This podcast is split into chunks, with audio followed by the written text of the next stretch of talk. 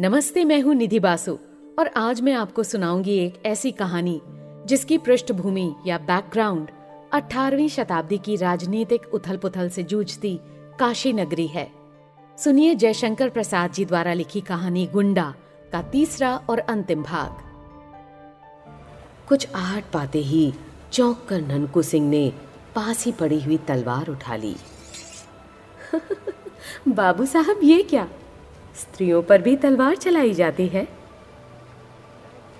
छोटे से दीपक के प्रकाश में वासना भरी रमणी का मुख देखकर ननकू हंस पड़ा। उसने कहा, क्यों बाई जी क्या इसी समय जाने की पड़ी है? मौलवी ने फिर बुलाया है क्या? दुलारी ननकू के पास बैठ गई। क्या तुमको डर लग रहा है? नहीं मैं कुछ पूछने आई हूँ। क्या? क्या यही कि कभी तुम्हारे हृदय में उसे ना पूछो दुलारी हृदय को बेकार ही समझ कर तो उसे हाथ में लिए फिर रहा हूँ। कोई कुछ कर देता कुचलता चीरता उछालता मर जाने के लिए सब कुछ तो करता हूँ। पर मरने नहीं पाता। मरने के लिए भी कहीं खोजने जाना पड़ता है। आपको काशी का हाल क्या मालूम? न जाने घड़ी भर में क्या हो जाए। उलट पलट होने वाला है क्या? बनारस की गलियाँ जैसे काटने को दौड़ती हैं।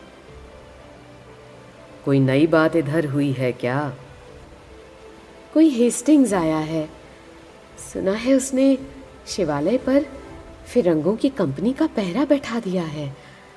राजा चेत सिंह और राजमाता पन्ना वही हैं। क्या पन्ना भी, रनिवास भी वही है? क्यों बाबू साहब? आज रानी पन्ना का नाम सुनकर आपकी आँखों में आँसू क्यों आ गए? सहसा ननकू का मुख भयानक हो उठा। चुप रहो।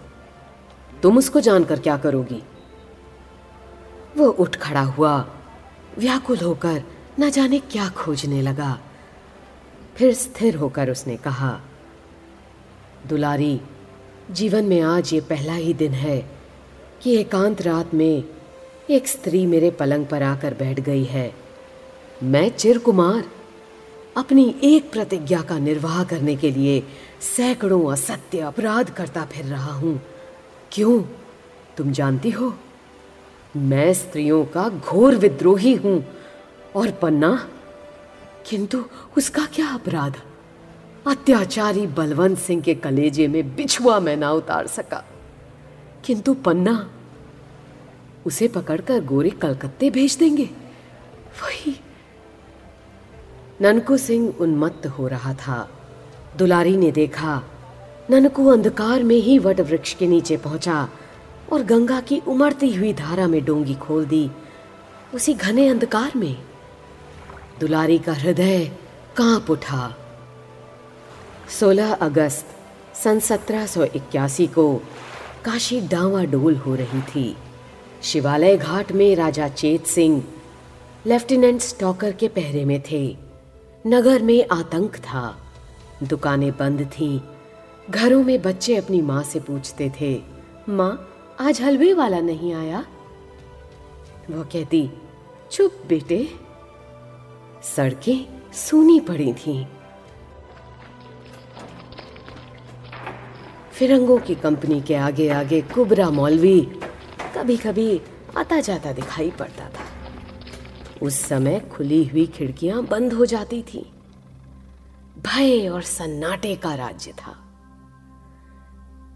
चौक में चिथरू सिंह की हवेली, अपने भीतर काशी की वीरता को बंद किए, कोतवाल का अभिनय कर रही थी। इसी समय किसी ने पुकारा, हिम्मत सिंह! खिड़की में से सिर निकालकर हिम्मत सिंह ने पूछा, कौन? बाबू ननकू सिंह? अच्छा तुम अभी तक बाहर ही हो? पागल राजा कैद हो गए हैं। छोड़ दो इन सब बहादुरों को। हम एक बार इनको लेकर शिवालय घाट पर जाएँ। ठहरो।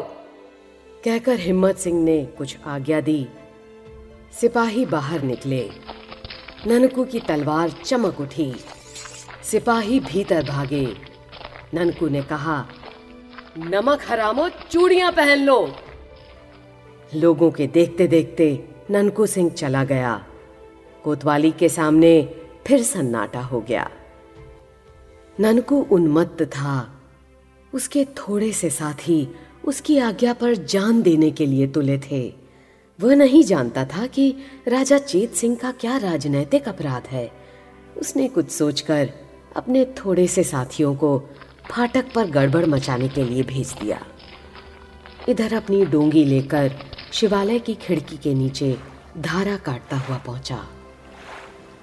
किसी तरह निकले हुए पत्थर में रस्सी अटकाकर उस चंचल डोंगी को उसने स्थिर किया और बंदर की तरह उछलकर खिड़की के भीतर हो रहा। उस समय वहाँ राजमाता पन्ना और राजा चेत सिंह से बाबू मनिहार सिंह कह रहे थे, आपके यहाँ रहने से हम लोग क्या करें? यह समझ में नहीं आता। पूजा पाठ समाप्त करके आप रामनगर चली गई होती तो यह तेजस्विनी पन्ना ने कहा, अब मैं रामनगर कैसे चली जाऊँ? मनिहार सिंह दुखी होकर बोले, कैसे बताऊँ? मेरे सिपाही तो बंदी हैं. इतने में फाटक पर कोलाहल मचा। राज परिवार अपनी मंत्रणा में डूबा था कि ननकू सिंह का आना उन्हें मालूम हुआ। सामने का द्वार बंद था। ननकू सिंह ने एक बार गंगा की धारा को देखा। उसमें एक नाव घाट पर लगने के लिए लहरों से लड़ रही थी। वह प्रसन्न हो उठा। इसी की प्रतीक्षा में वह रुका था। उसने जैसे सबको सचेत करते हुए कहा, महारानी कहाँ है? सबने घूम कर देखा। एक अपरिचित वीर मूर्ति शस्त्रों से लदा हुआ पूरा देव चेत सिंह ने पूछा, तुम कौन हो? राज परिवार का एक बिना दाम का सेवक। पन्ना के मुँह से हल्की सी एक सांस निकल कर रह गई। उसने पहचान लिया, इतने वर्षों के बाद? वही ननकू सिंह। मनिहार सिंह ने पूछा, तुम क्या कर सकते हो? मैं मर सकता हूँ। पहले महारानी को डोंगी पर बिठाइए। नीचे दूसरी डोंगी पर अच्छे मल्लाह हैं। फिर बात कीजिए। मनिहार सिंह ने देखा, जनानी ड्योड़ी का दरोगा राज की एक डोंगी पर चार मल्लाहों के साथ खिड़की से नाव सटाकर प्रतीक्षा में है। उन्होंने पन्ना से कहा, चलिए, मैं साथ चलता हूँ। और चेत सिंह को देखकर पुत्र वत्सला ने संकेत से एक प्रश्न किया, उसका उत्तर किसी के पास ना था। मनिहार सिंह ने कहा, तब मैं यही? ननकू सिंह ने हंसकर कहा मेरे मालिक, आप नाव पर बैठें। जब तक राजा भी नाव पर न बैठ जाएँगे, तब तक सत्रह गोली खाकर भी ननकू सिंह जीवित रहने की प्रतिज्ञा करता है। पन्ना ने ननकू को देखा। एक क्षण के लिए चारों आँखें मिली, जिनमें जन्म जन्म का विश्वास ज्योति की तरह जल रहा था। फाटक बलपूर्वक खोला जा रहा था। ननकू ने उन्मत्त होकर कहा, मालिक, जल्दी कीजिए! दूसरे क्षण पन्ना डोंगी पर थी और ननकू सिंह फाटक पर स्टॉकर के साथ। चेतराम ने आकर एक चिट्ठी मनिहार सिंह को हाथ में दी।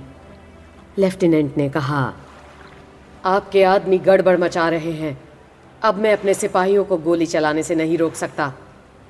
मेरे सिपाही यहाँ कहाँ है, साहब? मनिहार सिंह ने हंसकर कहा, बाहर कोलाहल बढ़ने लगा। चेतराम ने कहा, पहले चेत सिंह को कैद कीजिए। कौन ऐसी हिम्मत करता है? कड़क कर कहते हुए बाबू मनिहार सिंह ने तलवार खींच ली। अभी बात पूरी भी ना हो सकी थी कि कुबरा मौलवी वहाँ आ पहुँचा। यहाँ मौलवी साहब की अलम नहीं चल सकती थी और न ये बाहर ही जा सकते थे। उन्होंने कहा, अरे देखते क्या हो चेतराम? चेतराम ने राजा के ऊपर हाथ रखा ही था कि ननकू के सधे हुए हाथ ने उसकी भुजा उड़ा दी। स्टाकर आगे बढ़े। मौलवी साहब चिल्लाने लगे। ननकू सिंह ने देखते देखते स्टाकर और उसके कई साथियों को धराशायी किया। फिर मौलवी साहब कैसे बचते? ननकू सिंह ने कहा, क्यों? उस दिन के झापड़ ने तुमको समझाया नहीं? पाजी?